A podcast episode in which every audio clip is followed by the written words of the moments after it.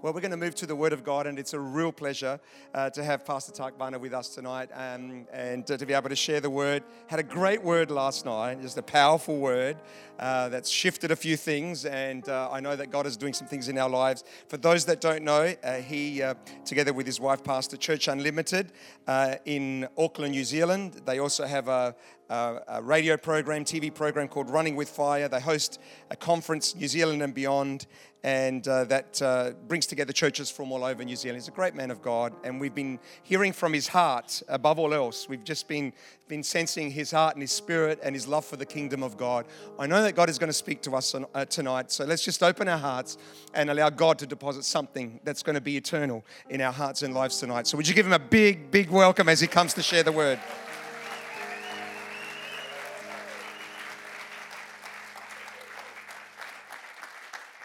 I love you.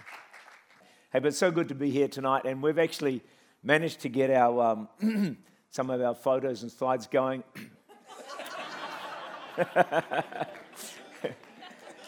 Before I get to that, I'm, I'm still on this recruiting business, you know. So, yeah, I mean, they're, they're, I mean, how good is this music here? I mean, these guys are seriously good, and I, have heard good music and I've heard good stuff, but uh, these guys have a presence of God that just trumps uh, the trumps the brilliance of all the other music. And uh, so the, the, contracts are almost here. Should have them here by tomorrow. But I, you just need to know that there's, there's one other contract that I'm working on right now, and, and that's my chauffeur, Adrian. He's there.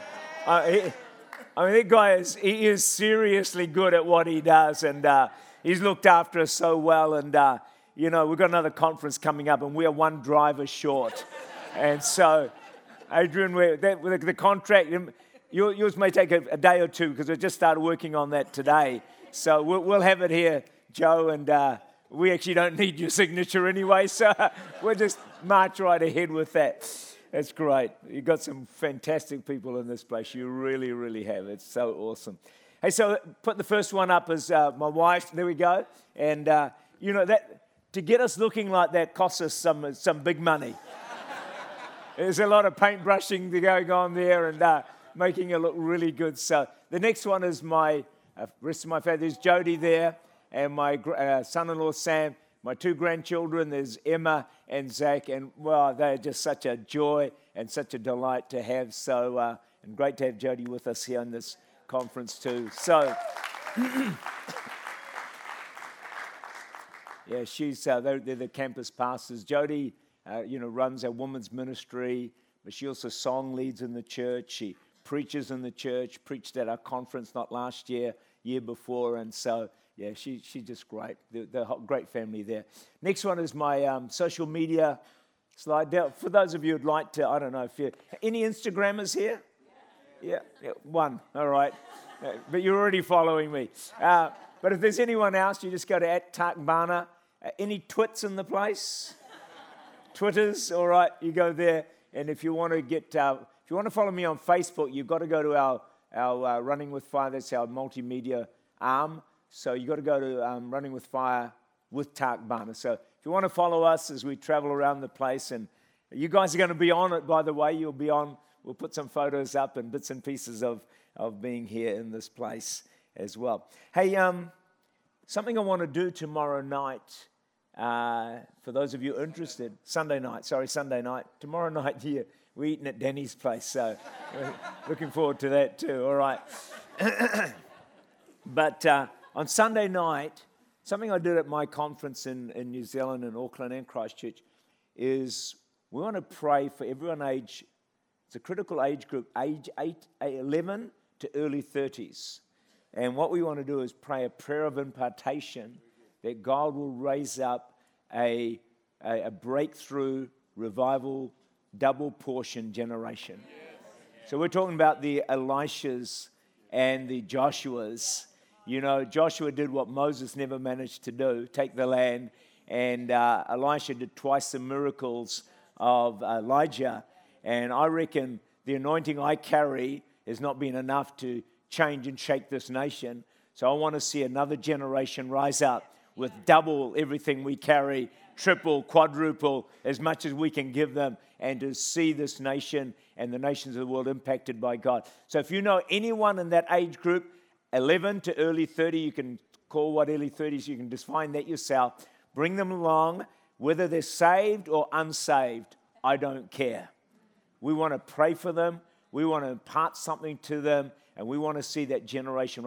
I am actually a champion for the next generation, and I just want to see them raised up. I'm a champion for every generation, all right? Uh, uh seriously, I am. But, you know, we just really want to see that next generation apprehended by God, and just so that God can get a hold of them and do something in their life. So, 11 early 30s, bring them along. You've got kids in that age group, even if they're not saved, backslidden, doesn't matter. Bring them along let us get our hands on them. Or let God get his hands on them and see what he'll do in and through their lives. Hey, I uh, just want to say uh, uh, thank you so much for the privilege of being here. It's been so, I've just so enjoyed it. I've loved the presence of God. And, uh, you know, as I said this morning, I, have felt God impacting my life. I not came just to serve and to preach, I've came to receive. And I've received, I reckon I've received more than I've given. You know, some of those moments that we've been having with God and in worship has just impacted my life. And I feel something's moved in me. You know, I came praying, God, move them and shift them. And God said, Yeah, no, no, no, I want to move you and shift you. And God, God's touched my heart. So I want to thank you all for that because you've created an atmosphere in this place where something like that can happen. And I'm so thankful and so grateful to God for that. Father, we thank you as we come to your word tonight. Lord, uh, gosh, we're just so desperate for you. Lord, I, I so need you to, to speak tonight. Lord, uh, we've heard the voice of man for so long and it's really not worth much. But boy, the voice of God is so precious, so powerful, and so life changing. And I just pray for every person in this auditorium tonight, including me, that we will hear personally the voice of God, the voice of heaven. There's something will shift in our lives, something will change, something will move. We'll leave here, Father, different from how we walked in these doors. We ask these things in Jesus' name. And everyone said, Amen. Amen. Well, just before I get into this message tonight, can you turn to the person next to you and just say, I love your hairstyle?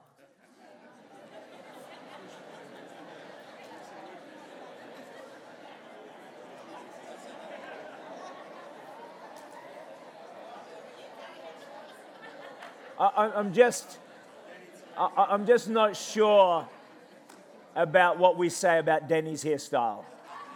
It's kind of quite unique, uh, quite special, you know, shiny. Yeah. You polished it lately? Okay, shine it up. All right, okay, let's go. As a young adult, I'd only been saved, oh, maybe a few years, but still very young. And uh, there was a complaint laid against me to the church leadership. Serious, this is true, happened. And so I was summoned uh, to the pastor's office. And he sat me down and he said, Look, you know, we've had a complaint about you. And I just would like to talk to you about this. So I'm shaking in my boots, thinking, Goodness gracious, what have I done? And they said, There's been a complaint registered about you that you are overzealous in prayer. True story. And I think that complaint is still laid against me from some quarters of the body of Christ. Because some people think that all you do is pray while they do the work. That's just not true. We pray hard and we work hard. We work as hard as anybody out there, seriously, but we pray as hard as we work as well. And so that's my theme for tonight is I want to talk to you about the priority of prayer. And I don't care where you are on the prayer spectrum. On a scale of 1 to 10, you might say, I'm at a zero. I'm at minus one. I'm at one. It doesn't matter where you're at. I just want to shift it. If you're at zero, I want to get you to one. If you're at three, I want to get you to four. If you're at eight, I want you to get you to nine. I just want you to get on a trajectory of prayer that is growing and increasing in your life. Anyone keen to be more prayerful in your life? All right, let's believe God to do something in our hearts, in your heart, and in my heart as well.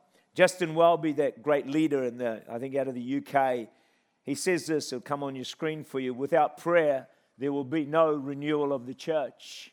And without a renewal of the church, there is very little hope for the world. How many of you know that the church is the hope of the world? The church, we have the answers, friends. Nobody else has the answers. The politicians can't change Australia. The businessmen, well, Christian businessmen can help, but basically the leaders can't do it. The multimillionaires can't do it. Your Christian, your celebrities can't do it. Your, your top people on TV, they can't do it, friends. The only people who can change this nation is the church. The church is the hope of the world. The church is the hope of Australia. We are the answer, folks. We are the answer, and God has put it in our hands. But we need, the, but the only church that's going to change this nation is a church on fire. Is a church that is passionate for God, a church that worships God, a church that works in holiness. Sadly, we don't have that really in the church today. So we need a renewal in the church. We need the church to be set on fire. It needs to be revived. The only way the church is going to be revived is through prayer. Prayer has been the only means that has ever revived the church in history, and that has never changed, and it's still the same today. And so we want to talk about this whole theme of prayer with you tonight, you know, because a strong, revived church is the greatest gift that we can give the world. It's the greatest gift we can give the world. A strong, on fire, revived church. And I'm passionate to see Christians and to see the church of Jesus Christ on fire and revived and making a difference in the world. But what, what I struggle with is something like this. I don't know what it's like in Australia, but probably not much uh, different to New Zealand. There was an article in the New Zealand Herald, the main paper in our nation, and it basically, the, the headline of the paper read like this Losing Faith. Why fewer Christians or why fewer New Zealanders are attending church. It's not a nice headline to read in your paper. They did a survey of 200 nations in the world in terms of how non religious they were, how secular they were. Out of 200 nations, they reckon North Korea about the top of the list. And New Zealand came in at 20th out of 200 nations. And that was pretty bad. But what was worse, it was the first English speaking nation on that list. New Zealand now is the most non religious, humanistic, secular, English speaking nation in the world. That's my nation, friends. That's why I say we need a renewal, we need a revival, we need to get the church moving and on its feet so it can make a difference so New Zealand doesn't continue to drift away from God. New Zealand has fallen far from God, friends, and I'd imagine Australia is not much different. Friends, we're going to change that. We're going to change the landscape. We're going to change the narrative. We're not going to be ridiculed to the end of our days. The church is going to step in. We're coming into our finest hour, friends. This is a day for the church to arise in power, in fire, and make a difference in the nation of Australia. We up for this? Okay, it's going to take a bit of prayer to do that, but we're going to get. Billy Graham put it this way to get nations back on their feet, we must first get down on our knees. Isn't that a great way of putting it? How many want Australia to get on its feet? You know how we're going to get it on its feet? You and I are going to get on our knees. That's going to get our nation of Australia back on its feet. So there was a devastating flood a number of years ago. It's a, it's a story that's told, it's a, a legend or something like that, of a, th- of a drought that threatened to destroy a generation outside of Jerusalem. And legend has it that there was one man by the name of Honi and he was known for his ability to pray for rain. Elijah, of course, could do the same. Honi drew a circle on the ground and he got on his knees in that circle. He raised his hands to heaven as the crowds watched on and he called down rain. And he said this word, these words He said, Lord of the universe, I swear before your great name, I will not move from the circle until you have shown mercy on your children. And soon raindrops began to fall to the earth, to the audible gasps of the people. And Honi prayed on. And as he prayed on, there came a torrential downpour. And the ancient legend of the circle maker was born. Honi reinforces a great biblical truth, friends. And it is this it's a great teaching on prayer to ask and keep on asking. and to never stop asking until the answer comes. When the disciples asked Jesus, Would you teach us to pray? He gave them the Lord's Prayer and then he went immediately to the friend at midnight and he taught on the power of persistence to get the answer that you are after. They say the number one reason why prayers are not answered is because of a lack of persistence, or we give up, or we quit. But Jesus says we need to be like Honi. We need to be circle makers. We need to pray and keep on praying until the answer comes through. But we also need to be very specific in our prayers. Yonggi Cho tells us a great story of when he got saved. He was miraculously healed of tuberculosis that could have taken his life. But as years went by, he realized that his bladder had not been healed. So he said to God, Why has my bladder not been healed? And he said, Well, you never have asked me. You'll be surprised at how many things you've not asked God to do for you, by the way. That's why James says you have not because you ask not. Go through a list of all the things that trouble you and find out how many you've not prayed about, because I'm guilty of that as well. So Cho, when God spoke to Cho about it, he said, right, I'm going to start asking God about this. So he got went to his office and he went, walked up and down his office and he circled his bladder. And he just said, bladder be healed, bladder be healed, bladder be healed. Not five minutes, not 10 minutes, not 30 minutes, 40 minutes, bladder be healed. 60 minutes, bladder be healed. 70 minutes, bladder be healed. Two hours, bladder be healed. And at the end of two hours, his bladder was completely healed by the power of God. He circled his bladder in Jesus' name until the answer came through. And we got to learn to be circle makers, friends, until we get the answers that God has got for us. And Yonggi Cho said this when you pray, he said, don't pray around the world.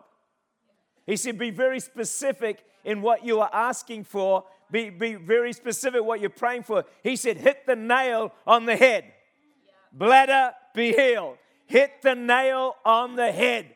You know, he said, otherwise, uh, what a lot of people do is they hammer away and end up with black thumbs because they're not hitting the nail on the head. They're circling around the nail. We've got to hit the nail on the head. We've got to be very specific until the answer comes through in our lives. Friends, pray until God comes through. Draw a circle. You hearing me? Around your family, around your unsaved children, around your health, around your finances, around your ministry, around your church, whatever it is that you're after tonight, draw a circle around it and say, God, I'm praying through until the answer comes. A number of years ago, my dad was age 59, went to the doctors, and he was diagnosed with a terminal kidney condition. I hadn't long been saved, and I began to realize that as a Hindu, 59 years of age, he was going to go to hell. And that terrified me because heaven and hell very real in my life, and I believe that they're real places. And so I thought, in desperation, I began to cry out to God. And I circled my dad, as it were, in prayer. And I prayed like I've never prayed before. And I prayed on and I prayed on. And when prayer wasn't getting the answer, I began to fast. And I fasted one day. I'd been used to fasting a few days. We fasted two days, three days, four days. Five. I don't know how long. We kept fasting. We kept praying. We just kept crying out to God. We were desperate, friends. My dad had to be saved. I had to get him to the foot of the cross. I had to get him to heaven. I felt personal responsibility to do that. Not that you can do that in that sense, because at the end of the day, it's up to God. Cut a long story short, God began to move.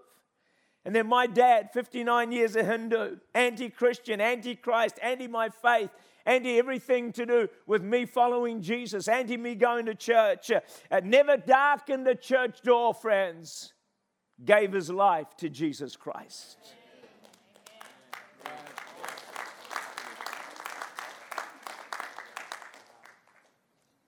Circle maker a circle maker. And friends, that's over 30 years ago. And that's when I learned to pray. That's when I learned to fast and seek God. And friends, today, Church Unlimited is built on prayer and is built on fasting. And what you see and what I see God doing with a good congregation, seven campuses, conferences in New Zealand and Auckland, Christchurch. We do United Kingdom and beyond. Got radio, television in over 80 odd countries of the world. Friends, we've got that based on the foundation of prayer and fasting. When you pray and fast, God begins to do exponential things in your life. You see, the reality is, friends, if you knew me well, I'm actually not that good. I'm just not that good. I'm okay. And I try hard. But I'm not one of the most gifted, capable, leadership, brilliant people around, friends. But I have a God in heaven.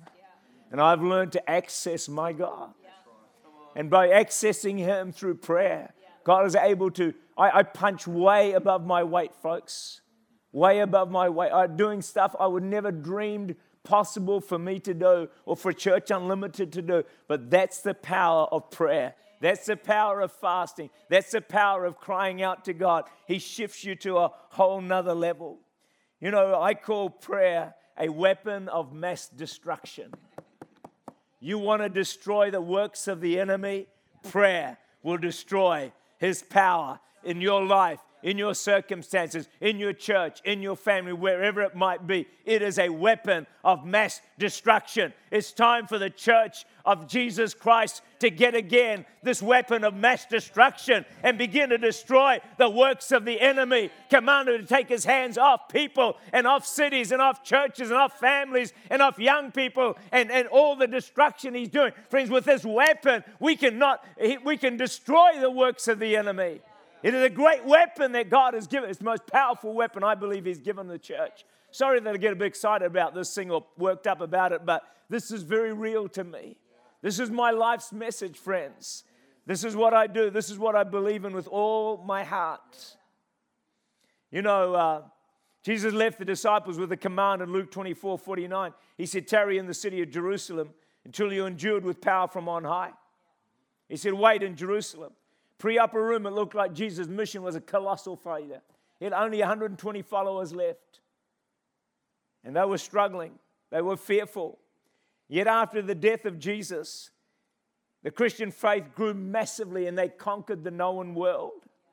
You have to ask the question what happened between 120 struggling, defeated followers and what looked like a colossal failure of a mission to suddenly going from there to transforming the world? With the power of the gospel and the power of God. Well, I'll tell you what happened in between, friends, was the upper room. They went to the upper room. And so you've got to ask the question what was in the upper room that changed world history? That caused the gospel to advance? Well, it's coming up on the screen. Acts 1, verse 14 says, These all continued with one accord, unity, in prayer. Prayer and supplication, the number of names about 120.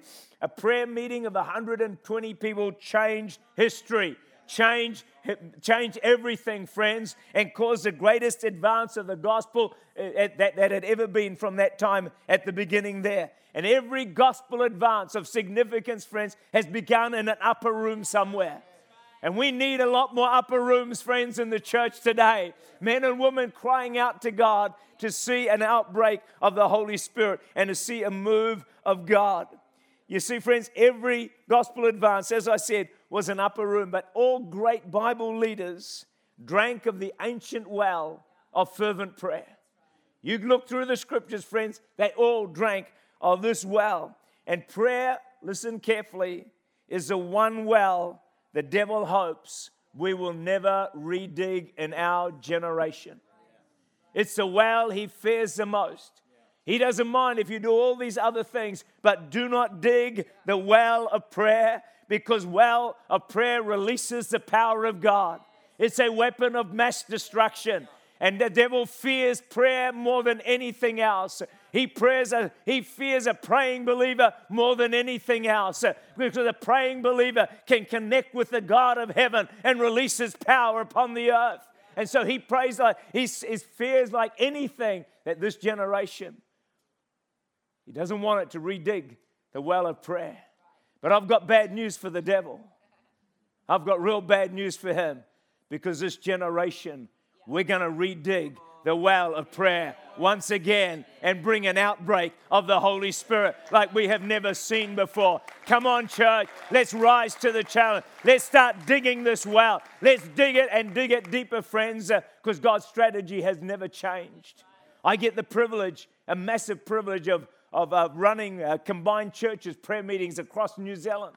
People, I'm known for this now, and people invite me to come and hold these meetings. I was recently, I've been going to Invercargill, right down the bottom of the South Island, and uh, you know, just not a big place there. But churches will come together. Remember the last one we had together? It was held in a Presbyterian church all the different denominations come. They have their collars on and their robes on and all the rest of it. And uh, they, they packed the auditorium out with 500 people. It was amazing. And then uh, it, what, what staggers me, then they invite this Indian from Auckland to come and lead them in prayer and knowing that I'm a full blown Pentecostal, and there's the brethren are there, the Catholics are there, the Presbyterians are there, the Methodists are there, the, the, the Baptists are there, the Assemblies of God are there. I mean, they're all there, a, rare, a great mixture. And they just say, preach first, and then let's pray. I said, Do you know how I preach? Uh, do you know how we pray? They said, Give it to us. Friends, there's a hunger. There's a hunger, friends. The church has tried every other trick in the book. We've tried it all. It doesn't work, friends. It does not work. Tell the person next to you, all these gimmicks do not work. There's only one thing that works, friends, and has always worked, and that is prayer. And we've got to get back to prayer, friends. You've got to get back to seeking the face of God. Prayer is the, the highest discipline of the human spirit because it's the one that connects directly with God. You want to get in touch with God? Start talking to Him. Come on, start praying. Start calling Him. You'll begin to hear His voice. You begin to feel His presence. You begin to sense His power because you're making that contact with the eternal God. The church, and so in this prayer meeting, man, look at that clock. What's wrong with that clock? How does it go so fast? Stop in Jesus' name. I declare in the name of Jesus, the clock stops now. See, it's gone off. I wish. I wish. Just hoping, just praying. Anyway, we had this, honestly, listen, the prayer, in that prayer meeting, as I led the presence of God, something like oh, I've virtually never experienced before. When you have unity in the body and you have prayer, you got the seed seedbed of revival. That's what was in the upper room. They had both unity and prayer. The song leader said, I've never felt this kind of presence before. And I think one of the singers said, lead singer says, this must be what heaven is like. We're starting to redig the well of prayer. And I think the devil's starting to shake in his boots a little bit. He's worried because he knows that that is the game changer, that that is the game breaker. The first revival in any genuine revival is a revival of prayer. That's where it starts. That's where it's always started. That's where it's going to continue to start. Here's a quote coming up for you Prayer's the difference between us fighting for God and God fighting for you. Is that, have we got that one there? Maybe we didn't give it to you. Oh, yeah, here we have there. Prayer's the difference between us fighting for God and God fighting for us or God fighting for you. I've made my choice. I've made my choice. I'd rather God fight for me then I fight for God.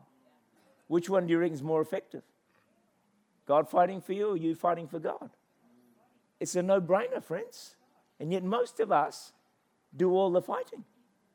Why not get God on board through prayer and get Him fighting for you?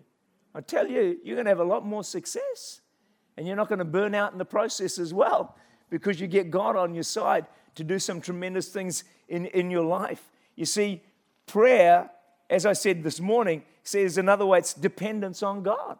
See, I pray a lot because I'm not that good. So I have to depend on God.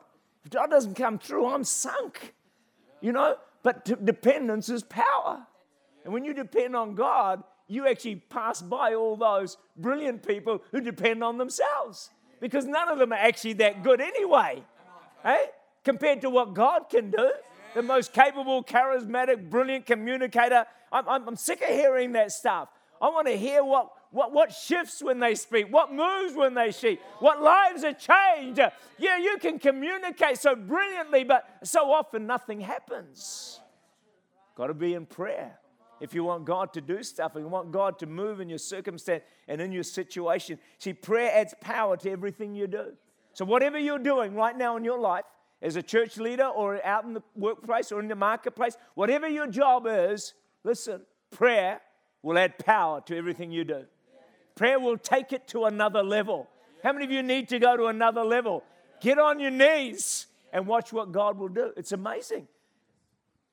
do you know what's the greatest revelation I have about prayer? It works. It actually works. Now, sure, you've got a lot of unanswered prayers, but boy, I tell you, there's also a lot of answered prayers that you have and that I have as well. So, anyway, moving right along here, you know, prayer is a key to your future. And uh, prayer is a key to taking territory. Now, you want to take some new territory, you want to win some battles. See, as we increase in prayer, listen for this for a moment, please. As we increase in our impact for God, if your church, your life, your business is increasing in its impact for God, you need a parallel increase in prayer. Because what happens is the devil's now more interested in you. And his attack is going to intensify on you as you keep expanding. Some people keep expanding without increasing the prayer. That's why so many leaders get taken out. They haven't got the prayer support around them to, just to handle the headwinds that come with expansion and growth and enlargement. And so I've, I've strengthened my prayer support in a big way as God is doing more in and through my life and in through, through my ministry. You know, because you get overexposed to the enemy's attack if you don't have prayer support around you. Have you ever noticed how much Paul begged for prayer? Romans 15:30 I beg you through the Lord Jesus and through the love of the Spirit that you strive together with me in prayers to God for me. He pleaded with prayer.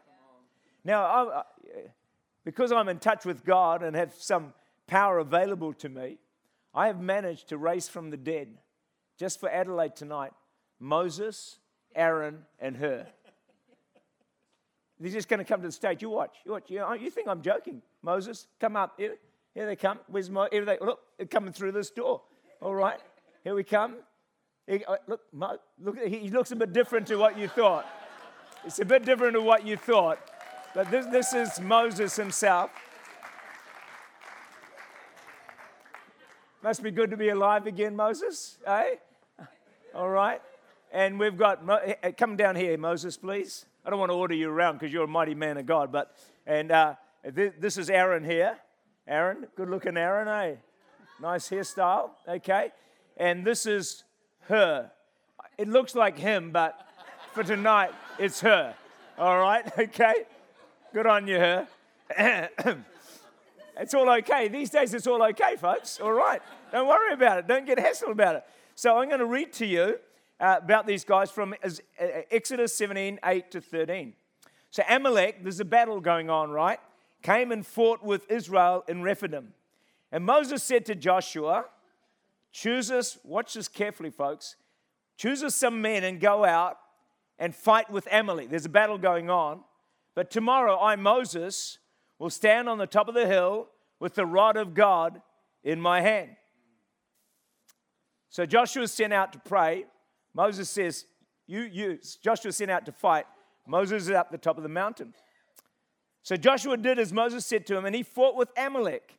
And Moses, Aaron, and Hur went to the top of the hill. And so it was when Moses held up his hand that Israel, fighting on the ground floor, won the battle, prevailed. But when he let down his hand, Amalek, the enemy, prevailed. But Moses' hands became heavy. So they took a stone and put it under him. And he sat on it. And Aaron and Hur supported his hands, one on one side and the other on the other side. And his hands were steady until the going down of the sun. You can't do this, friends, on your own. You can't do it on your own. You need support. So Joshua defeated Amalek and his people with the edge of the sword. Let me explain what happened here. Can stand up again, please, Moses. Sorry to order you around tonight, but it's the way it is. Moses sends Joshua out to fight. But Moses, the experienced campaigner that he was, understood something that the key to winning this battle was not the strength of the sword and the shield, but was prayer. He understood it. Do you understand? So he says, Moses, Joshua, you, you guys go and fight. but I'll do the real fighting. I'll do the real fighting. So Moses goes up the mountain, holds up his rod. As long as his hands were lifted up, prayer, Israel would be winning the battle. As long as the church's hands are lifted up in prayer, they'll be winning the battle. The battle for the community, the battle for the city, the battle for the nation. As long as the church's prayers are lifted up, hands are lifted up, we're going to be winning, friends. This is hard to preach, to be honest, friends. It's hard to preach this because the church is not holding its hands up. And we're being beaten on every front. It's been knocked around by the enemy. Well, his hands are lifted up, but when his hands drop down, the church, Israel, was defeated. See, friends, when we pray, God fights for us and for the church, and we win victories. In military history, Joshua gets the credit for winning this battle. But in this illustration, we see behind the scenes. Joshua did fight the battle. Joshua did fight, but the battle was won by the prayer team up on the mountain, fighting in the spirit to win the victory. Just add to that, Moses needed support, prayer support. Want to sit down again? Guys, hold his hands up, please.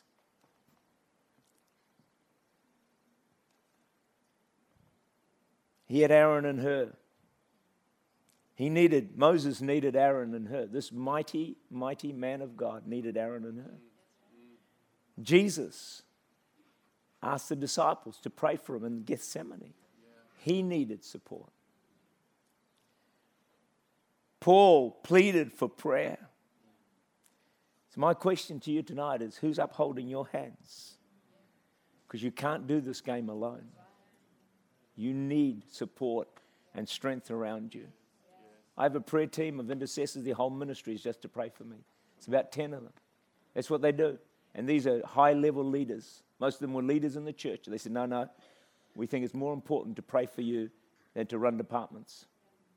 And so they pray for, I've got high level, these intercessors, they can pray two hours at a time nonstop and really storm heaven. And I think one of the reasons that we lose leaders is that they don't have enough prayer support around them. Friends, it's time for the church to lift its hands in prayer. It's time to step up to the plate and let's hit a home run for Jesus, friends. Let's smash the devil. Let's use this weapon of mass destruction that He's put in our hands and see our communities, our cities, our nations turn to Jesus, but also see the church revived in Jesus' name. How about a big hand for Moses, Aaron, and Hur? Thanks, guys. Brilliant. Brilliant. Did you get some photos? Did anyone get some photos of that? Okay, good. I want them sent through to me, all right, at some stage. All right. Our time is going, and I'm halfway through my message, but never mind. You know, the, there's a small church in California a number of years ago, had four splits. It was dead. But the pastor believed that if he prayed, God would do something. So this pastor and this one old lady in the church, they would pray for God to move an hour a day, every day. Just two of them. Day after day, they prayed. Six months, nothing happened. One year, nothing happened. Two years, nothing happened. Praying daily, hour a day. Prophet comes and speaks at their church. And he has a prophecy for them. He says, The day is coming. See, the day is coming when the lights of this church will not go out for many months and the car park will be full. You'll need wardens. Congregation looked out the window and thought, my God, that's going to take a miracle. Pastor and an old lady prayed on after the prophet had come through. Nothing happens. Six months later, a young man comes rushing into the service. He's high on drugs. Pastor comes down off the pulpit and just to grab him, and he's, he's unsettling the whole meeting, causing havoc and mayhem. When we grab the hold of him to send him out, and as he get, puts his hands on him, God says, Don't touch him. My hand is upon him. Lets him go, the man disappears. Next day or next week, I'm not sure exactly when it was, rushes in, the same man rushes in to the auditorium, high on drugs, causing mayhem. Pastor goes to touching me, and God says, Don't touch him. My hand is upon him. A guy comes in for a third time into the auditorium, rushes to the front. And as he hits the front of the auditorium this time, the Spirit of God falls on him. He hits the floor, he's delivered, he's set free, he's saved, and he's filled with the Holy Spirit. See, I asked the pastor, Do you have a service the next day? Pastor says, We'll have one. 6 p.m. Hour before the meeting, faithful pastor and his wife, or no, this old lady, praying again for an hour before the service. As they're praying, they hear this commotion up in the auditorium. They think, what on earth's going on? They race up there, and the place, 300 seat or roughly like that, totally packed out with people. Never been so many people in the church ever before. It was packed out with all these people that this man invited. See, this young man was a head drug dealer. And he withheld the drug supply. And he called all the druggies to church the next night. And of course, they all came for the drugs. Church is packed out. Then he stands up before the crowd and he says, I've never felt so free and so well in my entire life. And the pastor is going to tell you about it. The pastor preaches Jesus. And that began a revival that birthed the Jesus movement of the 1960s. 60,000 people came through that church from all over the world. The lights did not go out for eight months, and the car park was full. Why, friends? The Jesus movement. Because one pastor and one woman. There was no Tak Bhana there. There was no Danny Guglielmucci there. There's no Russell Evans. There's no T.D. Jakes. There's no Stephen Furtick. No, no, none of them, friends. One pastor and one woman who said, We will pray until God does something. They were circle makers. Is there, a, is there someone in this place? Are there some in this place? You've heard about prayer for so long. My prayer tonight is that you'll get it, that you'll actually get it and become a person of prayer. Sure, you'll have to grow into it. You're not going to be praying an hour a day, but you might go five, ten, 12, I don't know, but you, just to grow into it. Because, friends, that's the hope of this world. You see, the church of Jesus Christ has always, always, always advanced on its knees. Friends, it's never been any other way, and it's never going to change.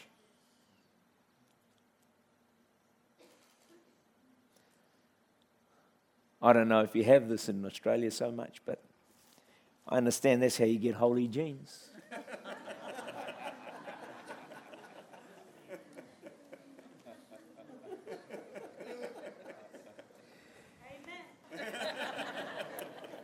My problem is I haven't prayed enough yet to get holy jeans, but I admire those who have got them. Because they're obviously on their knees so much that they've got holy jeans. I pray with all my heart that those holy jeans of this coming generation will be a prophetic statement.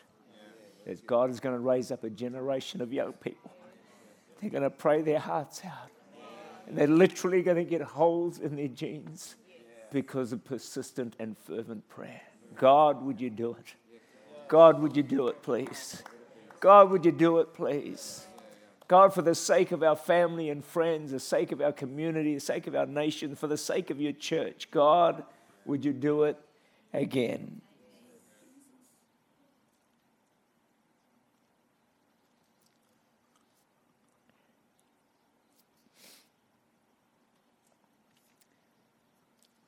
Two Chronicles 7:14. If my people called by my name will humble themselves and pray and seek my face, turn from their wicked ways, then will I hear from heaven, will forgive their sin, and heal their land. They humble themselves with fasting. David said he humbled himself with fasting. There's a time in my church that very few people were getting saved. We're so accustomed to people being saved. And I said, God, what's happened? What, what's, what's the problem? He spoke to me so clearly. Isaiah 66, verse 8 said, As soon as Zion, the church, was in labor, that's fervent prayer, she gave birth to the children. So I called my church and I said, Church, we've got to pray. I called them 21 days of prayer and fasting. Over the next three months, after the 21 days of prayer and fasting, 100 people stood at the altar of my church giving their lives to Jesus Christ. And I knew then that I had the key to people being saved and had the key to a revival. It's prayer, but if you add to it fasting, it adds just so much tremendous power. We recently, before our New Zealand Beyond conference, we did 21 days of prayer and fasting.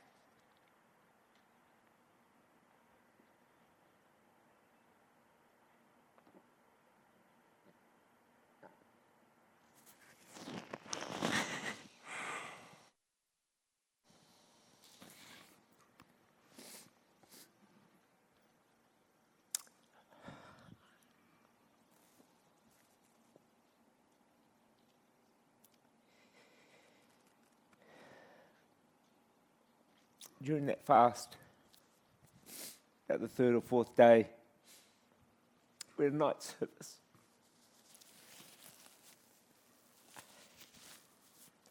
What a baptism.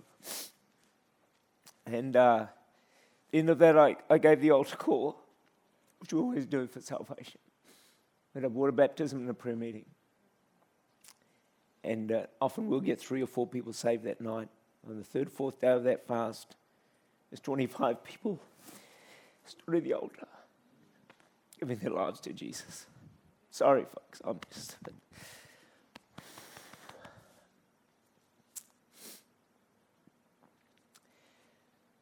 See, God's pleading with this church. And He's pleading with you tonight through me.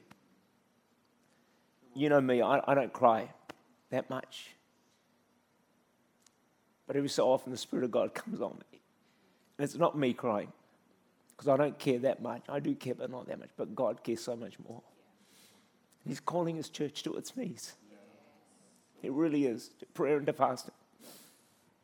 So, in this 21 days of prayer and fasting, halfway through it, then we have uh, J. John comes and speaks in our church on that Sunday. And on one Sunday, listen, folks, on one Sunday, something like a hundred people stood at the altar giving their lives to Jesus Christ. In a period of three weeks, we saw 200 salvations as a result of 21 days of prayer and fasting. I'm here to say to you, friends, that this is the game changer. This is the game breaker. This is what's going to bring a renewal in the church.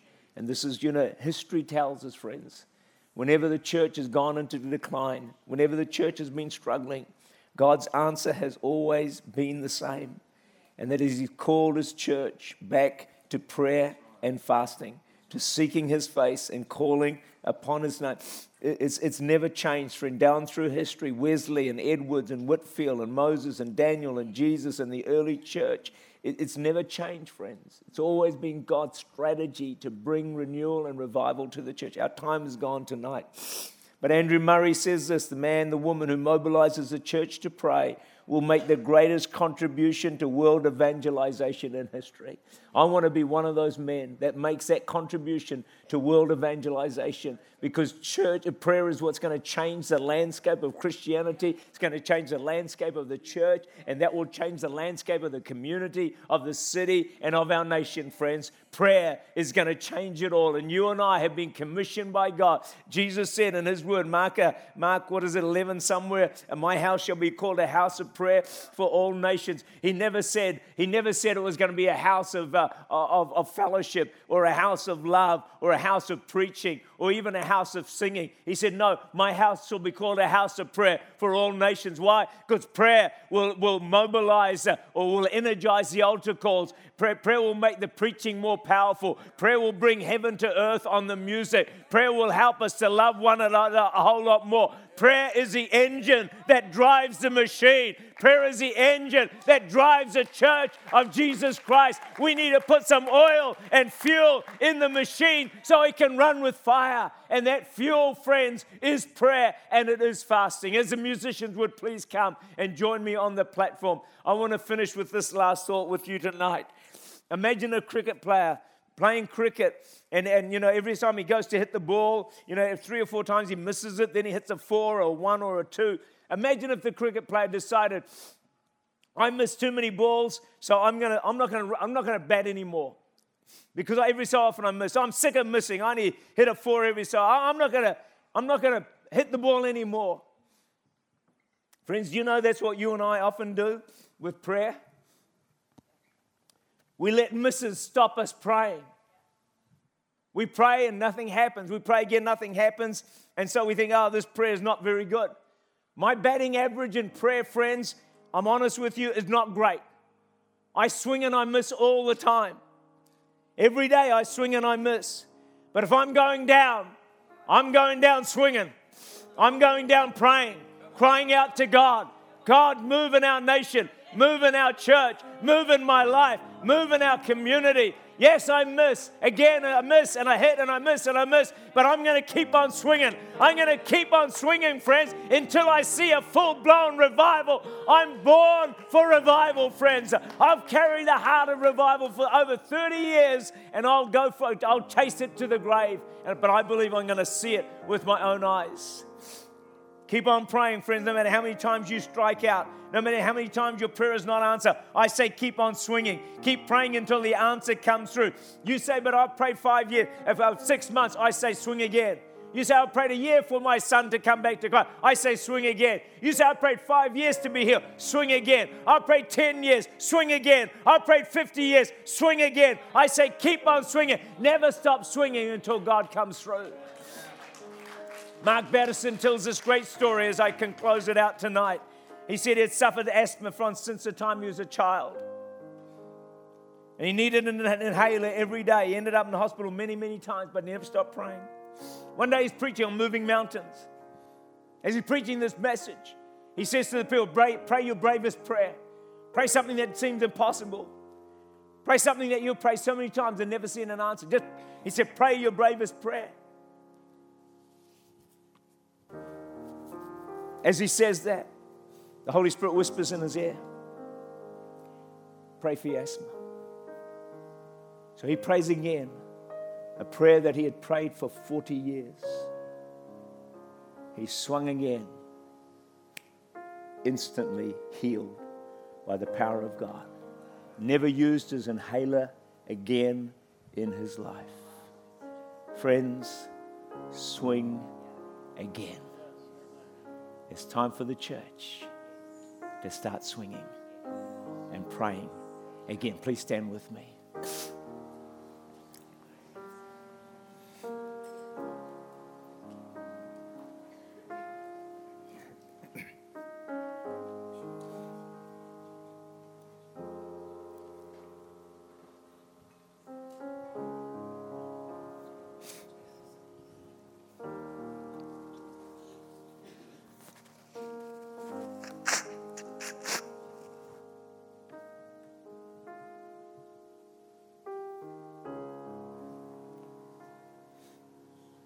Open up this altar. If God's touched your heart, challenged you, convicted you, inspired you, and you want to rededicate yourself to prayer, or you want to start the journey of prayer because it's just not a journey you've been on. I want to open up this altar. For those of you who want to make a fresh commitment of your heart to prayer, maybe you're already a great prayer warrior. You may say, God's been challenging me. Would you believe in the last three, six months? He says, Tak, you need to ramp up your praying. I said, Really? He said, Yeah, you need to ramp it up. And I pray seriously, daily, a lot. God says, Push it up higher. You want me to see, see me do more? You need to push it harder. And so I've been on altars myself, rededicating myself to prayer. So I don't know what song, guys. There's some song that's going to fit with this and something maybe soothing and uplifting and whatever. Maybe we'll get to fighting our battles in a moment, but right now, just uh, I'll leave it to the, you guys. You'll nail it. Contract's on the way, remember. just determines how much we put on that contract by the song that you say. Okay, seriously, folks, come on, the altar's open. If you want to come to the front, just come. Just come. And you do business with God. You do it however you want to do it. I don't, you know, we're not going to be praying for, we'll pray a corporate prayer, but this is for you individually to, to step out and reach out to God tonight and say, Yeah, I want you to step it up in prayer in my life. I want to be one of those that brings an awakening to the church. I want to be one of those that brings revival and renewal to the church. I want to be one of those that God you can use in a powerful way to make a difference so I can help shape my community. I can help reach my family, my friends, my neighbors, uh, and others for Christ. Thanks, guys.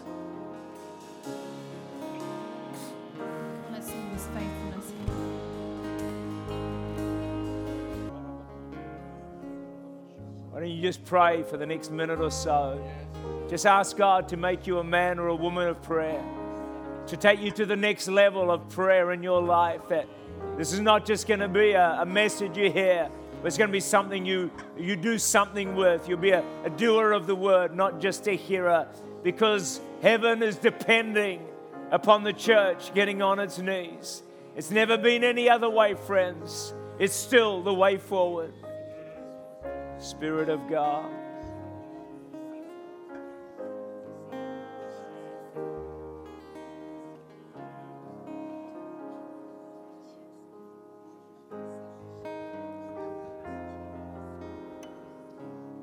Father, I thank you tonight, Lord, for the cry of heaven, for your church to redig the ancient well of prayer. And I thank you, Father, that the church is starting to do this. Father, that people are hearing the call and responding, Lord, not just here in this place, but across the globe. There's a rising temperature, Lord, of prayer and of fasting. So, Father, I pray that we would be numbered among those who will be faithful in prayer. God will be instruments in your hands to bring a renewal to your church. And from that, Lord, a revival into the society and into the community. Father, would you touch my heart and each and every one of us tonight that we'll take a step forward in prayer. Father, not out of condemnation, but maybe a conviction and just a knowing, Father, that this is the only answer. It has always been the only answer. Lord, your church has tried every other system, method that there is, and it just doesn't work. Father, we come back to the essence of your gospel when you said, My house shall be called a house of prayer for all nations. Father, let your church once again be a house of prayer, Father. And Lord, with that, we're going to reshape the history of nations, Father. We're going to change the trajectory of churches, of communities, Lord, of society, of Adelaide, of Australia, and beyond. Father, we thank you that the church will once again get upon its knees. And Lord, that the church now will step into its finest hour, that we'll be a force to be reckoned with. Lord, that government will begin to turn to the church and ask, What can we do? What are the answers? We have all these needs. Church, what have you got to say? Lord, let the voice of the church get stronger and stronger and stronger, no longer ridicule, but looked to as the ones who have the answer. Father, we ask these things in the wonderful name of Jesus. Amen. Amen. I want us to finish it off tonight with that song we sang earlier. This is how we fight our battles. But I want us tonight to think it's through prayer that we fight. Yeah, worship as well and everything else. But tonight the focus is prayer. This is how. Who's ready to fight? Who's ready to tell the Lord, this is how? Moving forward, this is how I'm going to fight my battles. You ready? Let's give it everything we've got as we wrap it up for tonight. This is how.